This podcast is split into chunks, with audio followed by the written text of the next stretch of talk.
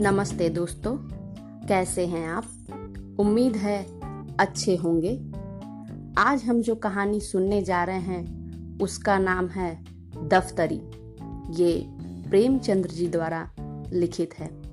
तो चलिए शुरू करते हैं। रफाकत हुसैन मेरे दफ्तर में दफ्तरी था। दस रुपए मासिक वेतन पाता था। दो तीन रुपए बाहर के फुटकर काम के मिल जाते थे। यही उसकी जीविका थी। पर वह अपनी दशा पर संतुष्ट था। उसकी आंतरिक अवस्था तो ज्ञात नहीं, पर सदैव साफ़ सुथरे कपड़े पहनता और प्रसन्नचित रहता। कर्ज इस श्रेणी के मनुष्यों का आभूषण है। रफाकत पर इसका जादू न चलता था। उसकी बातों में कृत्रिम शिष्टाचार की झलक भी न होती। बेगार और खरी कहता था। अमलों में जो बुराइयाँ देखता, साफ़ कह देता। इसी साफ़ गोही के कारण लोग उसका सम्मान, हैसियत से ज़्यादा करते थे। उसे पशुओं से विशेष प्रेम था। एक घोड़ी, एक गाय, कई बकरियाँ, एक बिल्ली और एक कुत्ता, कुछ मुर्गियाँ भी पाल रखी थी। इन पशुओं पर जान देता था। बकरियों के लिए पत्तियाँ तोड़ लाता घोड़ी के लिए घास छील लाता। यद्यपि उसे आए दिन मवेशी खाने के दर्शन करने पड़ते थे और बहुधा लोग उसके पशु प्रेम की हँसी उड़ाते थे, पर वह किसी की न सुनता था। और उसका यह निस्वार्थ प्रेम था। किसी ने उसे मुर्गियों के अंडे बेचते नहीं देखा। उसकी बकरियाँ के बच्चे कभी बूचड़ की छुरी के नीचे नहीं गए और उसकी घोड़ी ने कभी लगाम का मुँह नहीं देखा। गाय का दूध कुत्ता पीता था, बकरी का दूध बिल्ली के हिस्से में जाता था। जो कुछ बचा रहता, वह आप पीता था। सौभाग्य से उसकी पत्नी भी साध्वी थी। यद्यपि उसका घर बहुत छोटा था, पर किसी ने द्वार पर उसकी आवाज़ नहीं सुनी। किसी ने उसे द्वार पर झांकते नहीं देखा। वह गहनों कपड़ों के तगादों से पति की नींद हराम न करती थी। दफ्तरी उसकी पूजा करता था। वह गाय का गोबर उठाती, घोड़ी को घास डालती, बिल्ली को अपने साथ बिठाकर खिलाती, यहाँ तक कि कुत्ते को नहलाने में भी उसे घृणा न होती थी। बरसात थी, नदियों में बाढ़ आई हुई थी। दफ्तर के कर्मचारी मछलियों का शिकार खेलने चले। सामत का मारा, रफाकत भी उसके साथ हो लिया। दिन भर लोग शिकार खेला किए, शाम को मूसलाधार पानी बरसने लगा। कर्मचारियों ने तो एक गाँव में रात काटी, दफ्तरी घर चला। पर अंधेरी रात राह भूल गया और सारी रात भटकता फिरा। प्रातः काल घर पहुँचा तो अभी अंधेरा ही था, लेकिन दोनों द्वारपट खुले हुए थे। उसका कुत्ता पूंछ दबाए, करुण स्वर में कहराता हुआ आकर उसके पैरों पर लौट गया। द्वार खुले देखकर दफ्तरी का कलेजा सन से हो गया। घर में कदम रखे तो बिल्कुल सन्नाटा था। दो तीन बार स्त्री को पुकारा, किंतु कोई उत्तर न मिला। घर भाए भाए कर रहा था। उसने दोनों कोठरियों में जाकर देखा। जब वहाँ भी उसका पता ना मिला तो पशुसाल में गया। भीतर जाते हुए अज्ञात भय हो रहा था, जो किसी अंधेरे खो में जाते हुए होता है। उसकी स्त्री वहीं भूमि पर चित पड़ी हुई थी। मुँह पर मक्खियाँ बैठी हुई थी। होठ नीले पड़ गए थे। आँखें पथरा गई थी। लक्षणों से अनुमान होता था कि सांप ने डस लिया है। दूसरे दिन रफाकत आया तो उसे पहचानना मुश्किल था। मालूम होता बरसों से रोगी है। बिल्कुल खोया हुआ। गुमसुम बैठा रहा। मानो किसी दूसरे ही दुनिया में है। संध्या होते ही वह उठा और स्त्री की कब्र पर जाकर बैठ गया। अंधेरा हो गया। तीन चार घड़ी रात बीत गई। पर दीपक के टिमटिमाते हुए प्रकाश में उसी कब्र पर नैराश्य और दुख की मूर्ति बना बैठा रहा। मानो मृत्यु की राह देख रहा हो। मालूम नहीं कब घर आया। अब यही उसका नृत्य का नियम हो गया। प्रातःकाल उठता, मजार पर जाता, झाड़ू लगाता, फूलों के हार चढ़ाता, लोबान जलाता और नौ बजे तक कुरान का पाठ करता। संध्या फिर यही काम शुरू कर देता। अब यही उसके जीवन का नियमित क्रम था। अब वह अंतर जगत में बसता था। बाह जगत में उसे मुँह मोड़ लिया। शोक ने विरक्त कर दिया था। कई महीने तक यही चलता रहा। कर्मचारियों की दफ्तरी से सहानुभूति हो गई थी। उसके काम कर देते थे, उसे कष्ट न देते। उसकी पत्नी भक्ति पर लोगों को विस्मय होता था। लेकिन मनुष्य सर्वदा प्राण लोक में नहीं रह सकता। वहाँ की जलवायु उसके अनुकूल नहीं। वहाँ वह रूपमय रसमय, भावमय कहाँ। विराग में वह चिंतामय उल्लास कहाँ। वह आशामय आनंद कहाँ। दफ्तरी को आधी रात तक ध्यान में डूबे रहने के बाद चूल्हा जलाना पड़ता। प्रातः काल पशुओं की देखभाल करनी पड़ती। यह बोझ उसके लिए असह था। अवस्था ने भावुकता पर विजय पाई। मरुभूमि के प्यासे पथिक की भांति दफ्तरी फिर दाम्पत्य सुख जल स्रोत की ओर दौड़ा।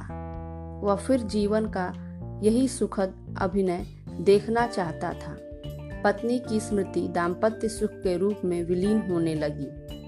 यहाँ तक कि छह महीने में उस स्थिति का चिन्ह भी शेष न रहा। इस मोहल्ले के दूसरे सिरे पर बड़े साहब का एक अर्दली रहता था। उसके यहाँ से विवाह की बातचीत होने लगी। मियाँ रफाकत फूले न समाये अर्दली साहब का सम्मान मोहल्ले में किसी वकील से कम न था। उनको आमदनी पर अनेक कल्पनाएँ की जाती थी। साधारण बोलचाल में कहा जाता था, जो कुछ मिल जाए, वह थोड़ा है। स्वयं कहा करते थे कि तकाबी के दिनों में मुझे जेब की जगह थैली रखनी पड़ती थी। दफ्तरी ने समझा, भाग्य उदय हुआ। इस तरह टूटे जैसे बच्चे खिलौने पर टूटते हैं। एक ही सप्ताह में सारा विधान पूरा हो गया और नववधु घर में आ गई।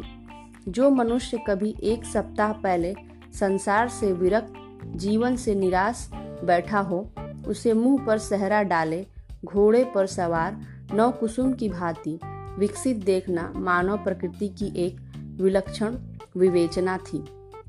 किंतु एक ही अठवारे में नववधु के जौहर खुलने लगे। विधाता ने उसे रूपेंद्रिय से वंचित रखा था, पर उसकी कसर पूरी करने के लिए अति तीक्ष्ण वाकेंद्रिय प्रदान की थी।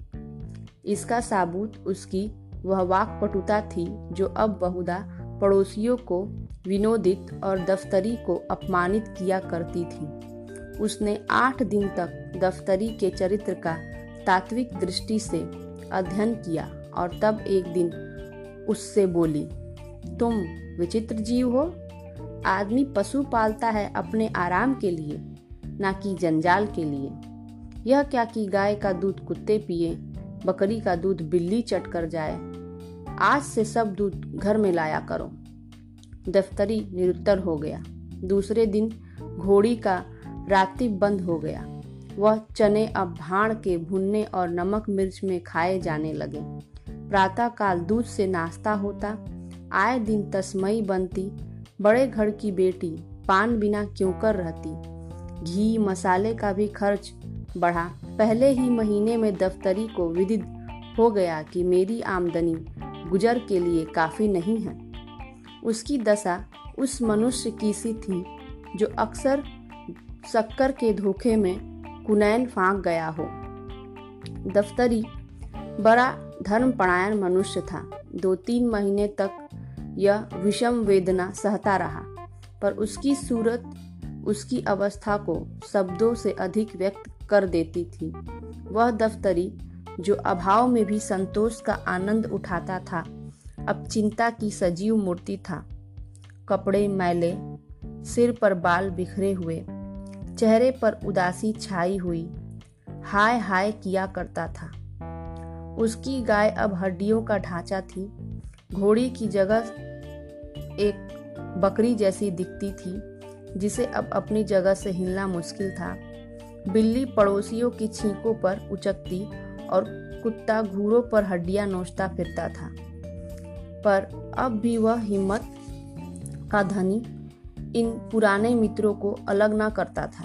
सबसे बड़ी विपत्ति पत्नी की वह वाक प्रचुरता थी, जिसके सामने कभी उसका धैर्य, अपनी कर्मनिष्ठा, उसकी उत्साहशीलता प्रस्थान कर जाती और अपनी अंधेरी कोठरी के एक कोने में बैठकर खूब फूट फूट कर रोता। आत्माभिमान, जो संतोष का प्रसाद है, उसके चित्त में लुप्त हो गया। उसने फाके मस्ती का पथ ग्रहण किया। अब उसके पास पानी रखने के लिए कोई बर्तन न था। वह उस कुएँ से पानी खींचकर उसी दम पी जाना चाहता था, जिससे वह ज़मीन पर बह न जाए। वेतन पाकर अब महीने भर का सामान जुटाता, ठंडे पानी और रूखी रोटी से अब उसे तस्कीन न होती। बाज़ार से बिस्कुट लाता, मलाई के दोनों और कलमी आमों की ओर लपकता। दस रुपए की भुगत ही क्या? एक सप्ताह में सब रुपए उड़ जाते। फिर दो एक उपवास होता। अंत में उधार मांगने लगता। सैन्य सैन्य यह दशा हो, हो गई कि वेतन देनदारों ही के हाथों में चली जाया करती और महीने के पहले ही दिन कर्ज लेना शुरू करता। वह पहले दूसरों को मिथ व्ययिता का उपदेश दिया करता था। अब लोग उसे समझाते। पर वह लापरवाही से कहता, साहब, आज मिलता है, खाते हैं। कल का खुदा मालिक है। मिलेगा, खाएँगे, नहीं पढ़कर सो रहेंगे। उसकी अवस्था अब उस रोगी सी हो गई थी, जो आरोग्य लाभ से निराश होकर पथ्यापथ का विचार त्याग दे। जिससे मृत्यु के आने तक वह भोजन पदार्थों से भली भांति तृप्त हो जाए लेकिन अभी तक उसने घोड़ी और गाय न बेची यहाँ तक कि एक दिन दोनों मवेशी खाने में दाखिल हो गईं। बकरियाँ भी तृष्णा व्याध के पंजे में फंस गईं। पुलाव और जर्दे के चस्के ने नानबाई का ऋणी बना दिया था जब उसे मालूम हो गया कि नगद रुपए वसूल न होंगे तो एक दिन सभी बकरियाँ हाँक ले गया। दफ्तरी मुँह ताकता रह गया। बिल्ली ने स्वाभाविकता से मुँह मोड़ लिया। गाय और बकरियाँ के जाने के बाद उसे दूध के बर्तनों को चाटने की भी आशा ना रही, जो उसके स्नेह बंधन का अंतिम सूत्र था हाँ कुत्ता। अपने पुराने सदव्यवहारों की याद करके अभी तक आत्मीयता का पालन करता जाता था, किंतु उसकी सजीवता विदा हो गई थी। यह वह कुत्ता ना था जिसके सामने द्वार पर किसी अपरिचित मनुष्य या कुत्ते का निकल जाना असंभव था। अब वह भी भूखता था, लेकिन लेटे लेटे और प्राय छाती में सिर छिपाए हुए। मानो अपनी वर्तमान स्थिति पर रो रहा हो। यह तो उस, उसने अब उठने की शक्ति ही न थी। या वह चीरकालीन कृपाओं के लिए इतना कीर्तिगान पर्याप्त समझता था। संध्या का समय था। मैं द्वार पर बैठा हुआ पत्र पढ़ रहा था कि अकस्मात दफ्तरी को आते देखा। कदाचित कोई किसान सम्मन पाने वाले चपरासी से भी इतना भयभीत न होगा। बाल वृंद टीका लगाने वाले से भी इतना न डरते होंगे। मैं अव्यवस्थित होकर उठा और चाहा कि अंदर जाकर द्वार बंद कर लूँ कि इतने में दफ्तरी लपक कर सामने आ पहुँचा। अब कैसे भागता? कुर्सी पर बैठ गया, पर नाक भौं चढ़ाए हुए। दफ्तरी किस लिए आ रहा है? इसमें मुझे लेश मात्र भी शंका न थी। ऋणेक्षुओं की हृदय चेष्टा उसकी मुखाकृति पर उसके आचार व्यवहार पर उज्जवल रंगों से अंकित होती है। वह एक विशेष नम्रता, संकोचमय परशवता होती है, जिसे एक बार देखकर फिर नहीं भुलाया जा सकता। दफ्तरी ने आते ही बिना किसी प्रस्तावना के अभिप्राय का सुनाया, जो मुझे पहले ही ज्ञात हो चुका था। मैंने रुखाई से उत्तर दिया, मेरे पास रुपए नहीं हैं। दफ्तरी ने सलाम किया और उल्टे पाँव लौटा। उसके चेहरे पर ऐसी दीनता और बेकसी छाई थी, मुझे उस पर दया आ गई। उसका इस भांति बिना कुछ कहे लौटना कितना सारपूर्ण था। इससे लज्जा थी, संतोष था, पछतावा था। उसके मुँह से एक शब्द भी ना निकला, लेकिन उसका चेहरा कह रहा था, मुझे विश्वास था कि आप वही उत्तर देंगे। इसमें मुझे जरा भी संदेह न था। लेकिन यह जानते हुए भी मैं यहाँ तक आया। मालूम नहीं क्यों, मेरी समझ में स्वयं नहीं आता। कदाचित आपकी दयाशीलता, आपकी वात्सल्यता मुझे यहाँ तक लाई। अब जाता हूँ। वह मुँह ही नहीं रहा कि अपनी कुछ कथा सुनाऊं। मैंने दफ्तरी को आवाज़ दी। जरा सुनो, क्या काम है? दफ्तरी को कुछ उम्मीद हुई। बोला आपसे क्या अर्ज़ करूँ? दो दिन से उपवास हो रहा है। मैंने बड़ी नम्रता से समझाया। इस तरह कर्ज लेकर कई दिन तुम्हारा काम चलेगा। तुम समझदार आदमी हो। जानते हो, आजकल सभी को अपनी फ़िक्र सवार रहती है। किसी के पास फालतू रुपए नहीं रहते। और यदि हो भी तो वह ऋण देकर राय क्यों लेने लगा? तुम अपनी दशा सुधारते क्यों नहीं? दफ्तरी ने विरक्त भाव से कहा, यह सब दिनों का फेर है। और क्या कहूँ, जो चीज़ महीने भर के लिए लाता हूँ, वह एक दिन में उड़ जाती है। मैं घरवाली के चटोरेपन से लाचार हूँ। अगर एक दिन दूध ना मिले तो महना मत मचा दे। बाज़ार से मिठाइयाँ ना लाऊं तो घर में रहना मुश्किल हो जाए। एक दिन गोश्त ना पके तो मेरी बोटियाँ नोच खाए। खानदान का शरीफ हूँ, यह बेजती नहीं सही जाती कि खाने के पीछे स्त्री से झगड़ा तकरार करूँ। जो कुछ कहती है, सिर के बल पूरा करता हूँ। अब खुदा से यही दुआ है कि मुझे इस दुनिया से उठा ले। इसके सिवाय मुझे दूसरी कोई सूरत नहीं नज़र आती। सब कुछ करके हार गया।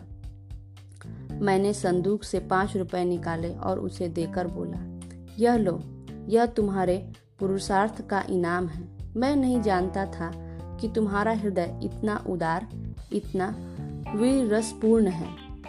गृहदाह में जलने वाले वीर, रण क्षेत्र के वीरों से कम महत्वशाली नहीं होते। और इसी के साथ ये कहानी समाप्त होती है। इस कहानी से हमें यह शिक्षा मिलती है कि सच में घर चलाने वाले वो लोग भी आम नहीं होते जिन्हें हम आम समझते हैं। वो लोग भी बहुत ही मेहनत से रोज़मर्रा की चीज़ों को जुटाते हैं और अपने घर को व्यवस्थापूर्ण चलाने की कोशिश में अपनी पूरी ज़िंदगी निकाल देते हैं। तो सिर्फ़ उनका सम्मान ना करें जो फौजी हों या जो बड़े लोग हों। उनका सम्मान भी करें जो आम हो, आपकी और हमारी तरह। तो चलिए, अब मैं आपका इजाज़त लेती हूँ। धन्यवाद।